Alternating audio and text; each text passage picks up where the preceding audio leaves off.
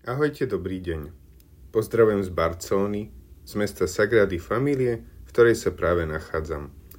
Musím sa vám priznať, jej krása ma naozaj očarila a motivovala, že sa vám aj tuto z dovolenky prihováram cez podcastovú storku.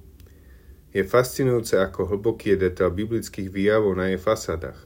A o to viac vás pri návšteve prekvapí, ako ju doplňuje mystické prázdno interiéru, ktoré pripomína les a má nádych prírody. Mne osobne nenapadá žiadna iná stavba, v ktorej by som sa takto cítil. No a možno sa pýtate, ako to súvisí s témou náboženstva vedy. Leonardo Biagioni, zástupca finančného riaditeľa organizácie F4E, ktorá riadí európsku časť práce na fúznom reaktore, na konferencii v Granade predniesol takéto vety – Veľké vedecké projekty a Gaudiho barcelonské majstrovské dielo Sagrada Familia majú spoločného viac, než si možno myslíte.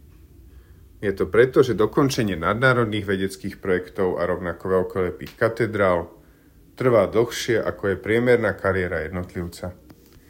A preto je nevyhnutné zvládnuť proces medzigeneračného odovzdávania vedomostí. Učni sa učia od majstrov predtým, ako sa sami stanú majstrami. Toto vyhlásil pri príležitosti otvorenia školy určenej na štart vedeckej kariéry. V Silicon Valley zas iný vedec, matematický fyzik Erik Weinstein, známy novou teóriou všetkého, uviedol, že si myslí, že Sagrada je portál do iných sfér. Jej krása ho naozaj inšpirovala, aby začal myslieť aj o niečom za fyzikou, no a myslel tým metafyziku.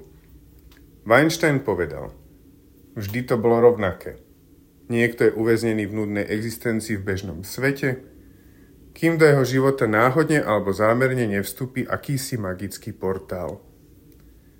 Buď prejdu šatníkom, králičou norou, zrkadlom alebo nástupišťom 9 a 3 štvrte. Erika Weinsteina stelesnená mytická krása Sagrády povzbudila k ešte väčším intelektuálnym výšinám. Ja osobne tiež odporúčam všetkým navštíviť ju. Možno aj vás prekvapí, ako veľmi prepája náš svet a transcendentno.